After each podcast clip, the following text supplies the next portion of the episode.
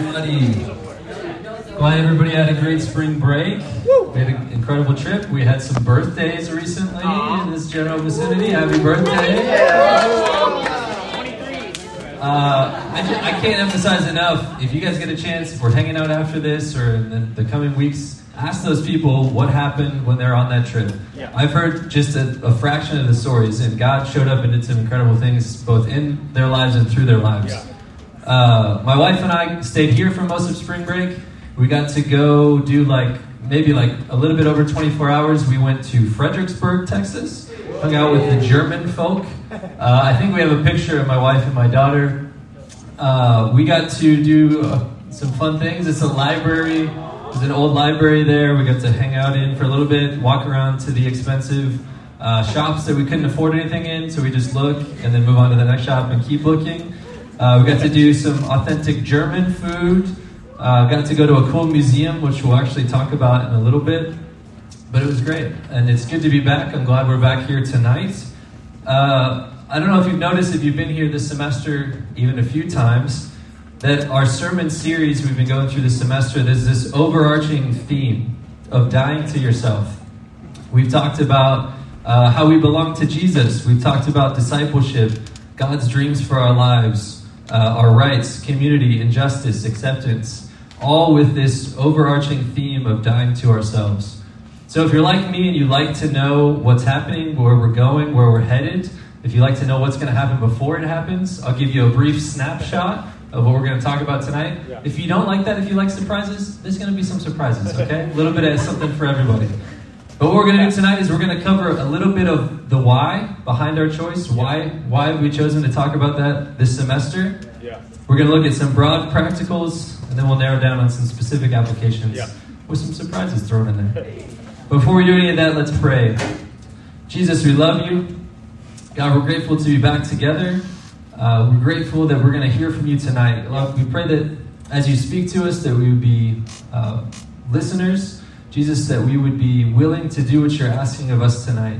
God, we're grateful that you're going to show up. You're going to reveal your heart to us. You're going to reveal your character to us. Jesus, we pray that we would leave here and we wouldn't be the same. We love you, God. Would you help us? Amen. Amen.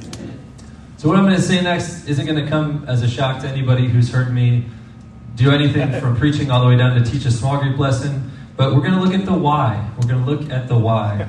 Uh, and we're going to ask this question Why do we do the things we do, and who do we do them for? Why do we do the things we do, and who do we do them for? If you have not written this down before, I'd encourage you to do this. Uh, oftentimes, when I journal or write, uh, take notes during sermons, I'll write these big, important truths across an entire page so that when I go back to look through it, there's no possible way I can miss it. Okay? So I'm a person that loves the why behind things. I'm always asking why. I've been inquisitive my whole life. Uh, I love to know the reason things are the way they are, why things work.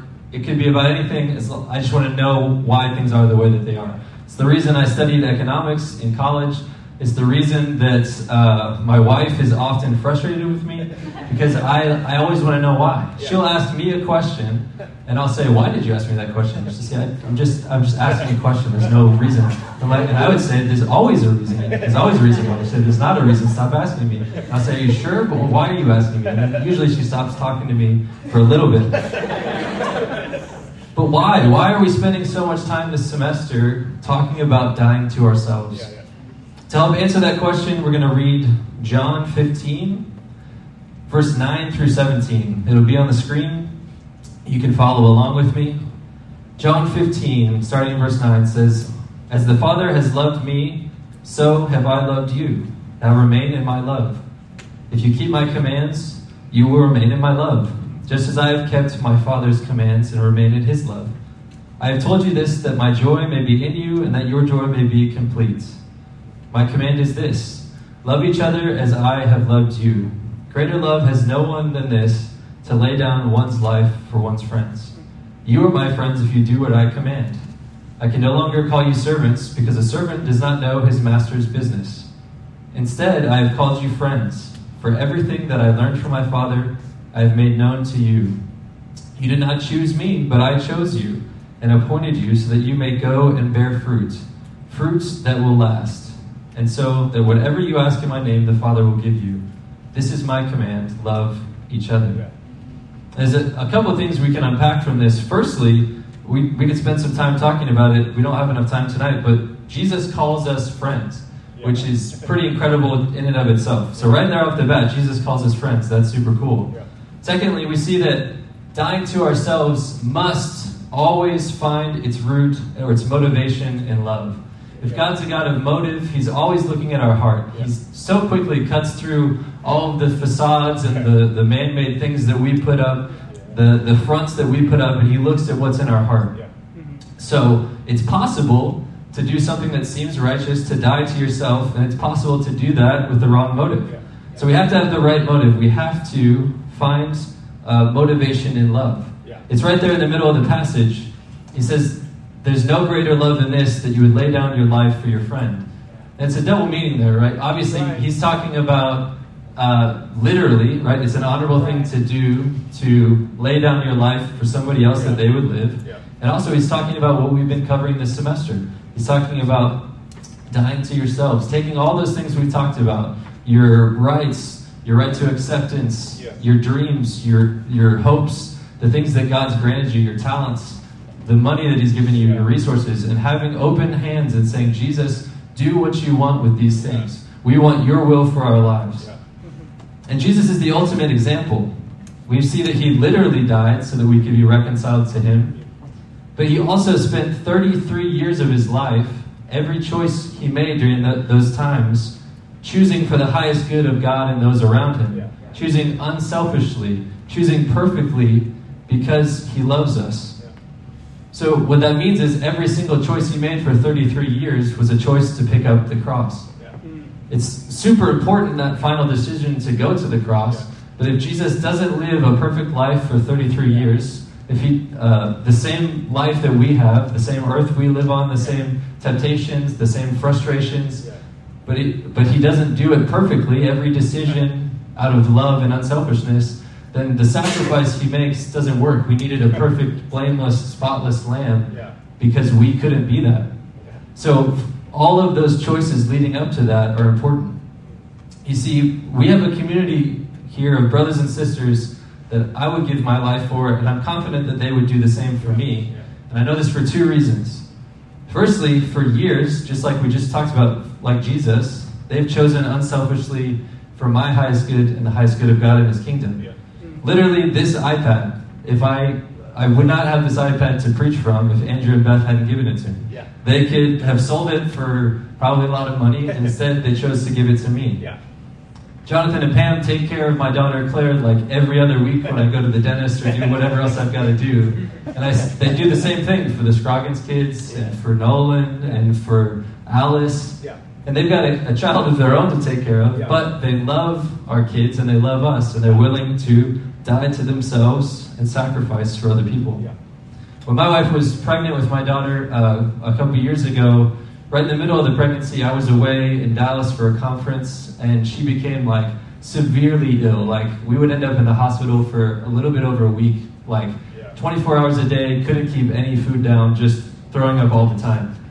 But that first night, I was gone, and I was away in Dallas, and Ryan and Casey were with my wife, and they took her to the hospital, and they stayed up all night with her until I could get there. Yeah. You see, it's a community built on those small choices, choosing unselfishly for the highest good of somebody else. Yeah. And secondly, we've all fought together to see people reconciled to Jesus. We're bonded forever for our service to the King and our shared calling to join the battle for people's eternities. Yeah. There's something that bonds people together. There's something about the, the shared purpose of seeing people reconciled to Jesus that will bond you together forever. Cool. And that brings us where we're going tonight.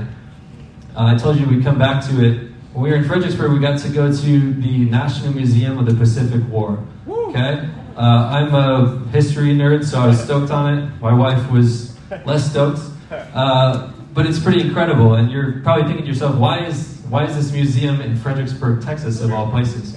Um, there's a man named Admiral Chester Nimitz, and none of you are going to know who that is, but he is literally in charge of the entire theater of war in the Pacific. Right? So in World War II, we fought in Europe and we fought in the Pacific. whole Pacific, he's in charge. And he happens to be from Fredericksburg, Texas. And there's this section in the museum dedicated to him, but there's this all these other stories and, and um, exhibits and all these things about all these people who served in World War II in the Pacific. And there's a picture of it uh, we'll throw up behind me. There's an outdoor section in the museum that's got this carved into stone here. And it's hard to read there, but I'll read it to you. Uh, is a quote from a man named E.B. Sledge. Now, Eugene Sledge uh, was a young man. He served, basically, we would call him a boy, in World War II uh, in, the, in the theater of the Pacific. And he was in terrible, horrible battles, like places like Peleliu and Okinawa, and saw terrible things. And as far as I understand it, he's a believer, and he would literally take notes about what was going on in the pocket New Testament that he had and he'd keep it in his pocket and he'd take it out and he'd write notes in it. And he would survive the war and he'd go on to write books and become a professor. Those books have been turned into movies and TV shows some of you have probably seen. But he said this, and they've carved it into stone at the museum. He said, Until the millennium arrives and countries cease trying to enslave others, it will be necessary to accept one's responsibilities and be willing to make sacrifices for one's country, as my comrades did. As the troops used to say, if the country is good enough to live in, it's good enough to fight for. With privilege goes responsibility. There's a couple things to unpack here. Firstly, he's very optimistic. He wrote this pre the year 2000, which most of you don't remember. But he, he's optimistic that by the year 2000, when the millennium comes, that we're not going to be at war anymore, we're not going to be enslaving people. And he was optimistic. I don't think we're going to see that uh, this side of eternity. But secondly, he's uncovering a truth there. Obviously, uh, what he's talking about is that if America is good enough to live in, it's good enough to fight for. Yeah. But he's uncovered a kingdom truth.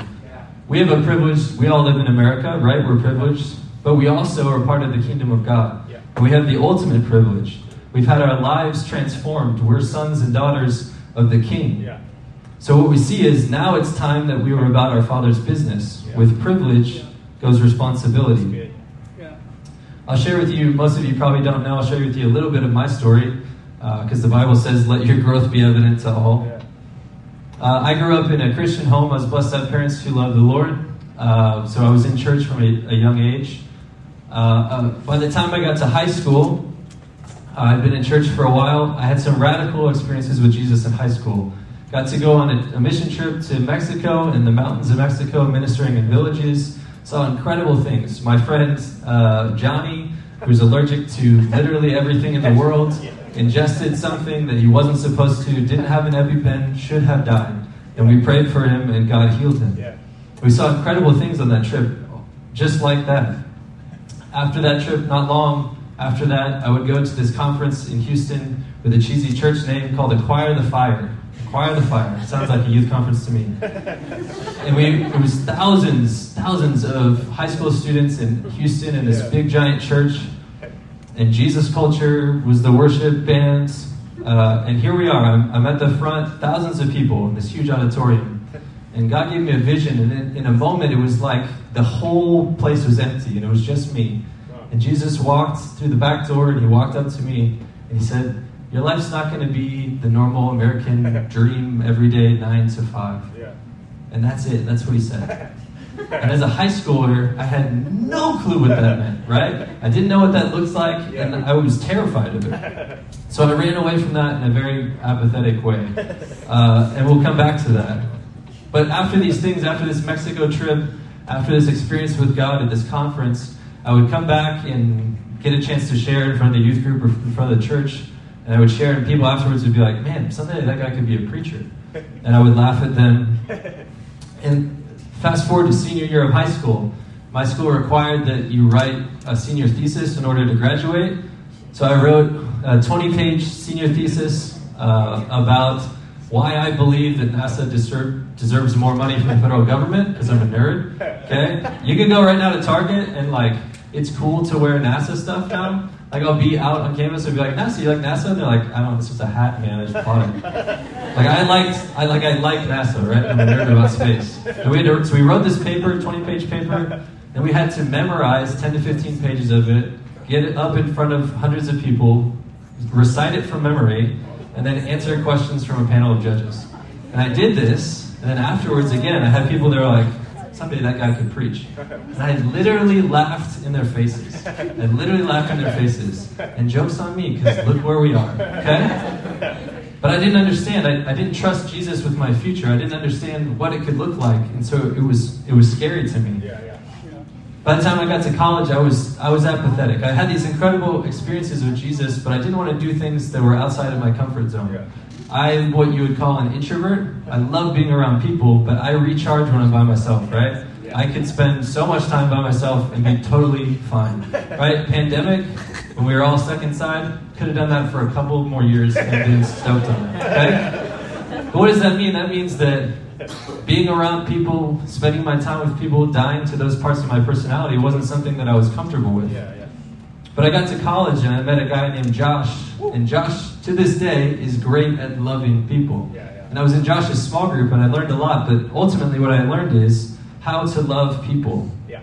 And we see this cycle of spending time with Jesus, abiding with Him, having a radical experience with Him, and then Him calling us to a greater responsibility to love the people around us.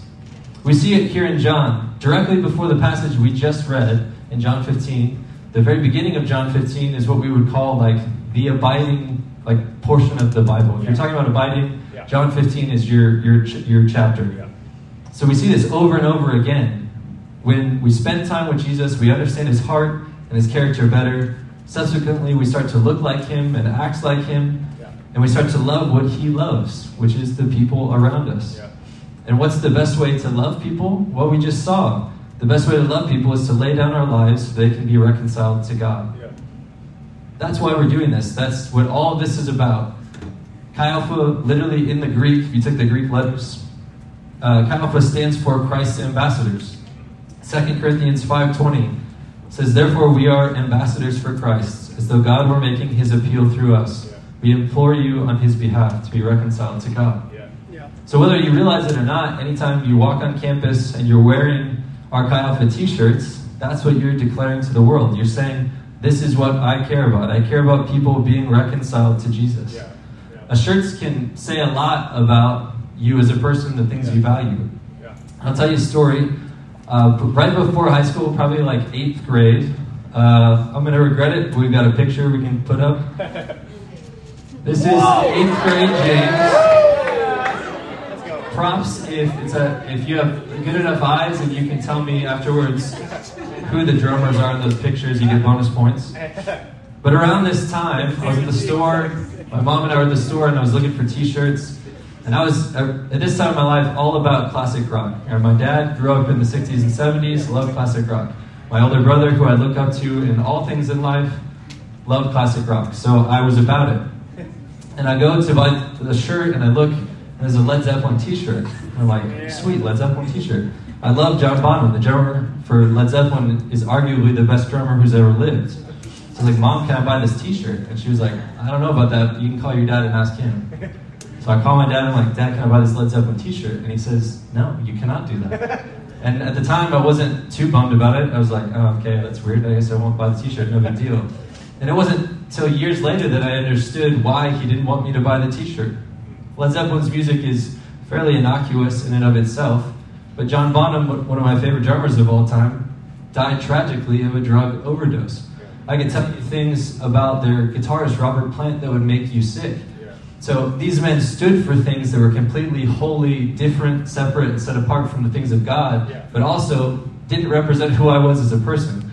If anything says drugs and rock and roll, it's not that guy, right? And my dad knew that, and he was looking out for me, okay? So if our shirts say that much about what we stand for, how much more should our words and our actions speak to who we stand for? Our good friend Andrew Murray says this. He says, Fruit reveals the nature of the tree from which it comes. Fruit re- reveals the nature of the tree from which it comes. So we see this cycle. We're going to keep talking about it tonight. We abide with Jesus, we spend time with Him, He transforms us, He makes us look different, and then we go out and put our hands to the things He's asked us to do, which is to love people, to die to ourselves so that they can be reconciled to Him. Yeah. The cool thing is this is that Jesus is going to help us. Jesus won't ever ask you to do anything you can't handle, and and He'll never ask you to do anything that He won't help you do. Yeah. We see this in Matthew 28, the Great Commission. Matthew 28, starting in verse 19, says, Therefore, go and make disciples of all nations, baptizing them in the name of the Father, and the Son, and the Holy Spirit, and teaching them to obey everything I have commanded you.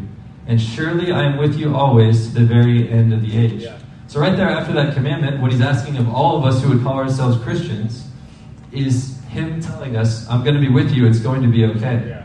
We see this all over the Bible. Again, in Isaiah 41, it says, Do not fear, for I am with you. Do not be dismayed, for I am your God. I will strengthen you and help you. I will uphold you with my righteous right hand. Yeah.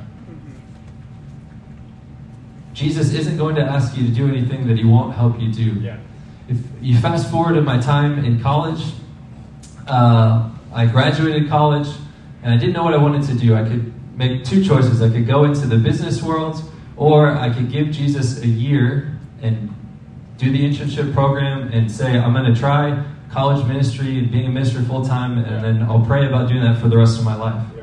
And that's what I decided to do. And you may not know this, but all of us who are on staff are missionaries in the Yeah. same way that the missionaries we've met all over the world are. We've just been called to college campuses. Specifically, we've been called here. So what that means is Chi Alpha doesn't pay me, the offering doesn't pay us. Yeah. We have a team of people, friends, families, churches, who support us financially because they believe in what God is doing in our hearts and our lives, Yeah. and they want to invest in what God is doing at Angelo State. Yeah. So, as an intern, you, I graduated college, and right after I graduated college, days after, I went on a trip to Oman in the Middle East for two weeks. So, I get back from that. Now it's almost June. In June, we have, for interns, some of you who are going to do it this summer, you get to go to what's called RUI, and it's a training for interns. So, I show up to this training, and I've raised this much money. I've raised zero dollars, okay, of thousands of dollars that I need to raise per month. Zero. And there's people there, like my good friend Anel, who's probably going to be president one day, Yeah. who are already like, I'm 50%, 75% done. And I show up and I'm like 0% done. And I'm like, all right, this is this is not uh, the start that I wanted. And so one of the first nights we get done playing soccer, because of course we were playing soccer, Yeah. and everybody else walks away. And I remember sitting on a brick wall and I told Jesus, I, if, if this comes down to me and my skill set and my ability to raise the money and to call people and talk to people, if it's on me and my ability, it's not going to happen. You're going to have to help me, Jesus. And I remember so clearly feeling the presence of God in a way I never had before. And understanding implicitly that Jesus is going to help me. Yeah. yeah. And here we are years later. Yeah. There's not been a year where Jesus hasn't helped me. We see this this cycle. If you love words that rhyme, you could say this: We abide, right? We die to ourselves and we rely. We abide, die, rely. Yeah. That's the overview, a very brief overview of this overarching why. Why are we talking about this this semester? Yeah. So now we, we've covered the brief overview, let's look at a practical. We see that time is the most important resource we have. Yeah. More than anything else in life, what we spend our time doing daily and ultimately across the span of our whole lives speaks to what we value. Yeah. An easy way to say it is this you make time for what you care about. You make time for what you care about. This isn't just a kingdom truth or a biblical truth. The rest of the world believes this and I've seen this to be true as well. Yeah. And we're not going to do it right now. We won't take time right now, but I encourage you when you get home to do this to look at your schedule and sit down and pick a day. Be Yeah. Like, all right, on Mondays, starting from the moment I wake up and all the way to when I go to sleep, schedule out to the minute everything you are doing in your life. Yeah. And what this does is it helps us examine what we spend the most time doing. Yeah. What is it that we're valuing? And if we can get this now, I promise you it's going to set you up well for the future. A lot of you are, are, I know you're thinking right now, you're thinking, James, I'm so busy. You don't even understand how busy I am. And the good news is, I do understand how busy you are because I was once exactly where you are. And I thought, I'm so busy, I don't have that much time.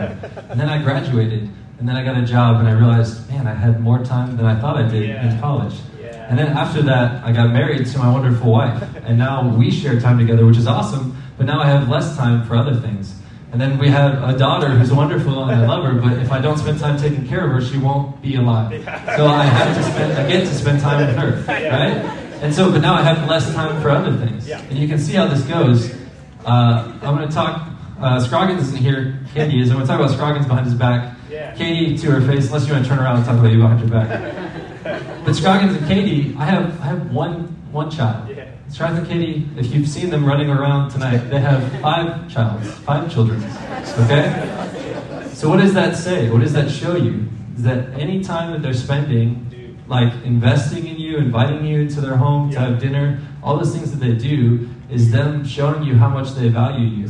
They have every right to tell the world, like, sorry, we have food to make for our children, we have dishes to do, we have laundry to do, right?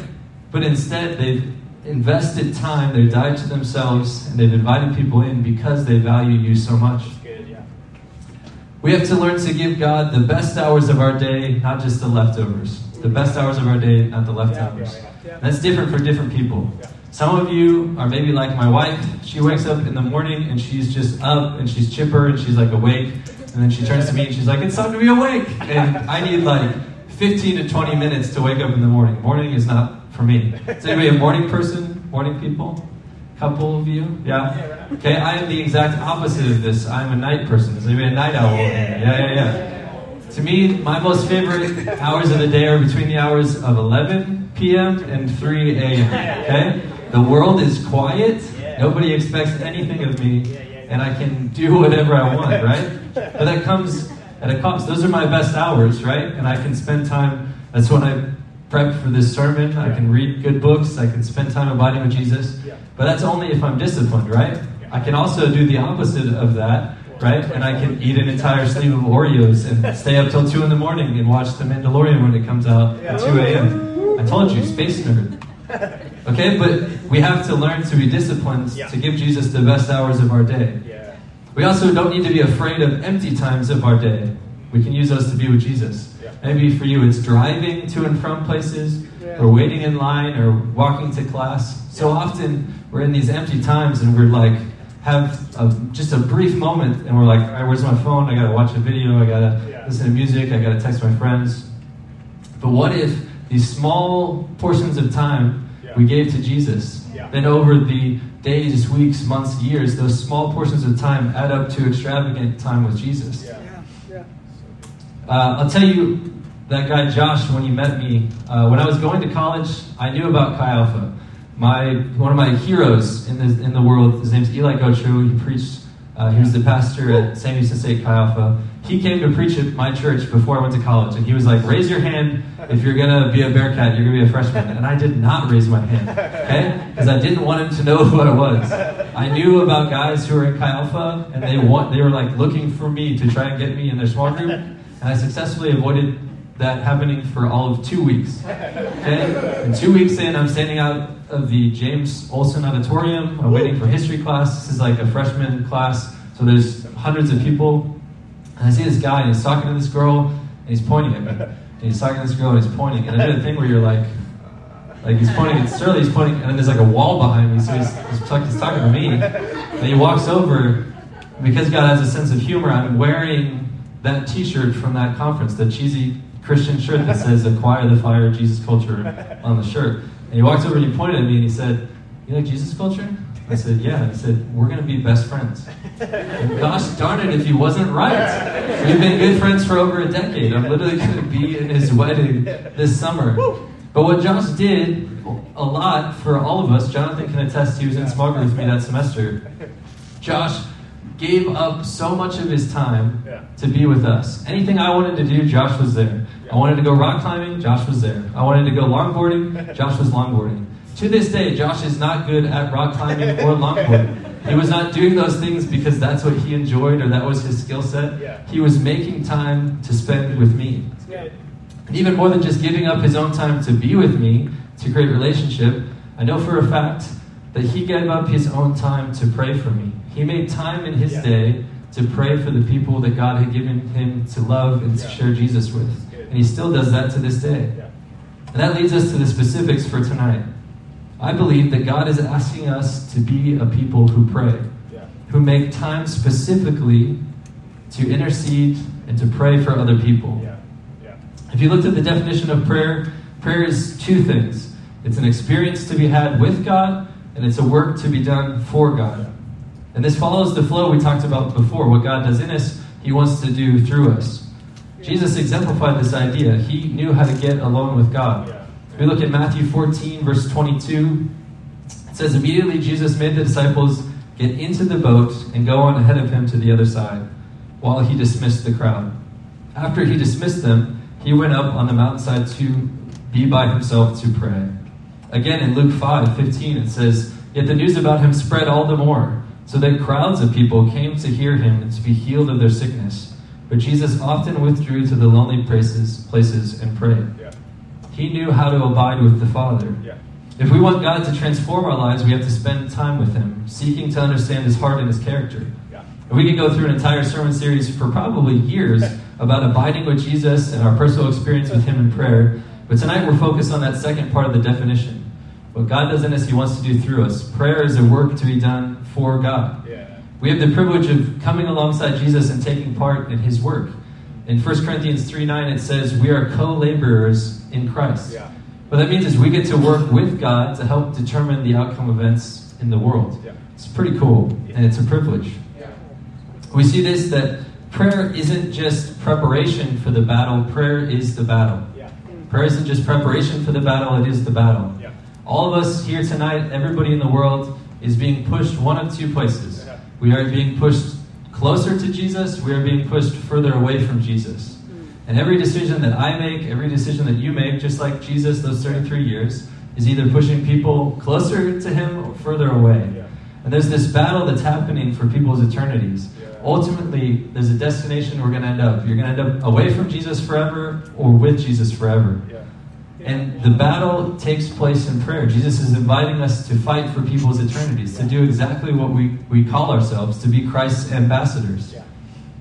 Intercession and or praying for people can take a lot of different forms, but just like we talked about before, it always has to find its motivation and its foundation in love. Yeah. Whether we're praying for someone to know Jesus, whether we're praying for them to be healed, or have a renewed relationship with Him, or just that they would feel His love and presence, Yeah. we have to be unselfishly choosing for their highest good and ultimately the highest good of God and His kingdom. Yeah. Our friend Richard Foster says this If we genuinely love people, we desire for them far more than is within our power to give, and that will cause us to pray. The Bible is full of examples of intercessory prayer. Moses interceded on behalf of the Israelites during their exodus and subsequent 40 years of wandering in the desert. Abraham interceded on behalf of the righteous in the city of Sodom. Uh, Daniel, years later, would intercede for the people of Israel without regard to his own safety. In Isaiah 53, we see a foretelling of the greatest intercessor of all time, Jesus. Isaiah 53 12 says, Therefore I will divide him a portion with the many, and he shall divide the spoil with the strong, because he poured out his soul to death and was numbered with the transgressors. Yet he bore the sin of many and makes intercession for the transgressors. And again in Romans 8 34, who is to condemn? Christ Jesus is the one who died, and more than that, who is raised, who is at the right hand of God, who indeed is interceding for us. What we're going to see is that prayer is transgenerational. Prayer and discipleship go hand in hand. Yeah. In other words, I want to make disciples who make disciples who make disciples. It's Yeah. transgenerational. I also want to pray for people who pray for people who Yeah. pray for people. Yeah. All of these things that we're talking about are intertwined and linked. Discipleship, prayer, dying to ourselves. Yeah. So if we want to learn to be people that are interceders or people that pray for others around us, I think the first place to start is to thank God for the people that have been praying for us. Yeah. Uh, I, like I said, I'm blessed to have uh, parents that love Jesus. My grandparents on both sides love Jesus. Like when my sweet elderly grandmother calls me and like tells me that she's praying for me, that's worth way more to me than anything she could ever give me, money or anything else, because I know that she has a relationship with God and she fights for things to look the way He wants them to in prayer. Uh, in 2014, when I graduated and I did the internship program, that was the year I met my wife. Um, about uh, two months into meeting my wife, uh, we found out that her mom was sick. Her mom had cancer. And two weeks after that, a few weeks after that, right after Thanksgiving, uh, in 2014, her mom went to be with Jesus. And so I was with her when she found out. Immediately, like, grab clothes, leave, go to the hospital I'm with her family in the hospital. Uh, like, I'm, I'm killing it. Like, I'm strong. I'm there for everybody. I'm not crying. I'm doing it. for days. We're like in her family home, like where she grew up, and we're getting ready for the funeral. I'm killing it. Like I'm strong. I'm doing. It's great. Everything's going great. Couldn't be going better. And then I, I take a walk, and I I walk past. Here's proof that I'm a nerd about space. I walk past Gene Cernan's house. It turns out that my wife grew up next to Gene Cernan. If you don't know who that is, because you don't care about NASA, he was the last man to walk on the moon. Yeah. 1972, he walked on the moon, and we haven't been back since because we're big dum dums and the government doesn't care about it. Okay? So, space nerd, I told you, I walked past his house, okay, and I, and I realized, all right, I haven't, I haven't told my family about this. And what's true of my grandparents is also true of my mom. She's a person who prays. Yeah. You know, at the end of church, when the pastor is like, all right, if you need prayer, you can come up and these wonderful people pray with you. She's the wonderful people. She's Yeah. there every week to pray for people. Yeah, yeah. She's a part of all sorts of prayer ministries. So I call her and I tell her what's happening and I'm, I tell her what, what's, what's going on. And she doesn't just say, all right, I'm going to pray for you, like I'll be praying for you. She's like, let's pray right now on the phone. And she starts praying and immediately, remember, Yeah. I've been killing it. I've been strong. Like I'm doing great. And she starts to pray, and I'm just bawling. Yeah. Not like bawling, like that's what like I'm bawling. Uh, and in the moment, I was grateful for somebody who loved me Yeah. and who was a person who had a relationship with Jesus who prayed. Yeah. And maybe tonight you're sitting here and you're thinking, James, I don't have parents that are like that. I don't have a grandmother who loves Jesus that's in my life. I can tell you, if you're here tonight, then somebody has been praying for you. Yeah. If you're here tonight and the person that brought you, your small group leader, has been praying for you. Yeah. Yeah. If you're here tonight, then all of us on staff have been praying for you. Scroggins has been praying for you. People you don't even know. The pastor before Scroggins, who you don't know, Pastor Heath, Yeah. was praying for you. Yeah. The pastor before him, Pastor Landon, Yeah. who's now the pastor of this wonderful church, was praying for you. And the pastor before him, Lennon Nolan, who started Capital before most of you were born, was praying for you. They were praying that for generations that God would touch Angelo State, that people would be reconciled to Jesus. If you're here tonight, someone's been praying for you. For sure. So there's the question. If there's people that are praying for us, we start by saying thank you to, to God for them. Yeah. And then that begs the question who are we praying for? Yeah. And the easy thing to do is to start close and work out from there in bigger circles. When was the last time you prayed for your immediate family, your close friends? When was the last time you prayed for people in your small group? Yeah. After that, the circle gets bigger. Maybe you, you pray for your classmates, your coworkers. The circle gets bigger. Maybe you pray for our campus or for our city of San Angelo, Yeah. The state of Texas, Yeah. the United States of America, and ultimately the rest of the world. Yeah. We've met some incredible missionaries this year who are giving their lives to do what we're doing here, to see people reconciled to Jesus, and they're doing it in the uttermost parts of the world. Yeah. And a lot of these missionaries handed you prayer cards. So are we praying for them? The point of the card isn't just to look at a cool picture. The point of the card is to help us remember to pray. What if we were known as people of prayer on campus? Yeah. What if when people saw us wearing those Chi Alpha t-shirts, they, they said to themselves, oh, those are the people that pray. Like, I've got something going on in my life, I can ask those people. Yeah. What if we made time, scheduled time to prayer walk, to go on campus and to pray for each building, professor, student, faculty?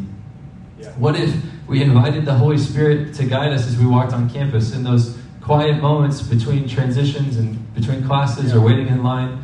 What if we asked the Holy Spirit to put people on our hearts to pray for as we pass them? Yeah. What if we were bold and we went up to people and asked them, hey, is there anything I can pray for you about? Yeah. I've done this on campus here and campuses all over the world, and I can tell you there's very few times that people have ever said no. And guess what? When they did say no, it wasn't a big deal. I said, hey, can I pray for you? And they said no. And I said, all right, bet. Have a good day. Okay? And then I went and asked somebody else. But what I can tell you is that time and time again, I've seen God move. Yeah. And there's something about us being obedient and walking up and creating that moment. And maybe those people would never have felt the presence of God in that way if we hadn't been obedient to what He's asking us to do. Yeah. I think we have to make time in our schedule to intercede. Yeah. This goes back to Evie Sledge. If the kingdom of God is worth being a part of, it's worth fighting for. Yeah. It's worth making time for. It's worth praying for. It's worth dying for. Yeah. With privilege goes responsibility. Yeah. With privilege goes responsibility. The band can come back up. But the question for us tonight is this Are we making time for the things of God? Are we making time for the things of God? And what we're going to do tonight is exactly what we've been talking about. We're going to do those three things. We're going to abide with Jesus, we're going to intercede, and then we're going to rely on Him. Firstly, here's what we're going to do in a moment. We're going to have time. Uh, the worship band is going to play. And you can come to the front and get alone with God. Spend a moment with Him. Yeah. You need to ask for forgiveness? Do it. You want Him to reveal His heart to you? He will. Yeah. You want Him to expand your capacity to love people? You want Him to transform you? Yeah. He will. Yeah. My own life is a testament to that. And I'm continually, my heart is being expanded so I can love people around me better. Yeah. God can do those things. After we've gotten alone with God, after we've abided with Him, what we're going to do tonight is we're going to pray for other people. Come to the front. Pr- pray for friends and family that you know that haven't met Jesus yet. Maybe you've got somebody in your life who's sick, who needs healing. Maybe there's people in your small group who have family members like that. We can pray for one another. Maybe uh, we know people who are going through difficult things. We have to be a people who knows how to pray. Maybe tonight, this will stretch many of you. Maybe tonight's the first night you would go and pray out loud for somebody. Maybe you've never done that before. And just ask them, what is it that I can pray for you about? What is God doing in your life? What is it that you need or you're wanting from God? What if we were bold and we said yes to Jesus and we said yes to the responsibility and we were people who prayed? What if we were people who prayed, who were marked by prayer? With great privilege goes responsibility. Yeah. Would you stand with me tonight?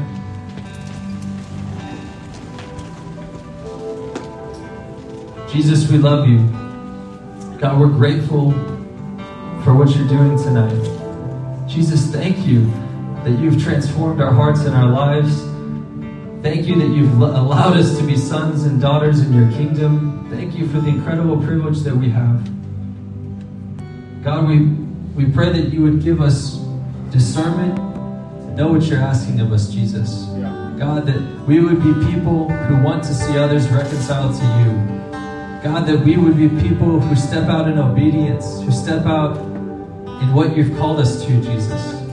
God, that we would walk on campus and people would know what we're about, not just by our t shirts, but by our actions and our character and the way we treat people and the way we value people. God, we pray tonight that you would teach us how to intercede. Jesus, would you show up? Holy Spirit, we're grateful that you're here with us and you're going to help us. God, we pray tonight that people would be healed. We pray tonight that you would help us to step out and to spend time interceding for other people. We pray tonight that people would have their lives and their hearts transformed. Would you come and would you do a work in our hearts, Jesus? Expand our capacity to love in spite of our own personalities. Jesus, in spite of our own selfishness, in spite of all of these walls that we put up in the facade of, of humanity, Jesus, would you cut to the heart, God? Would you cut to our motives? Holy Spirit, we give you permission to speak to us, to put your finger on the things in our lives that we need to give up. Jesus, the things in our schedule, the things we've given our time to that ultimately aren't valuable, God. We need you, Jesus. We need you, Jesus. We love you, God.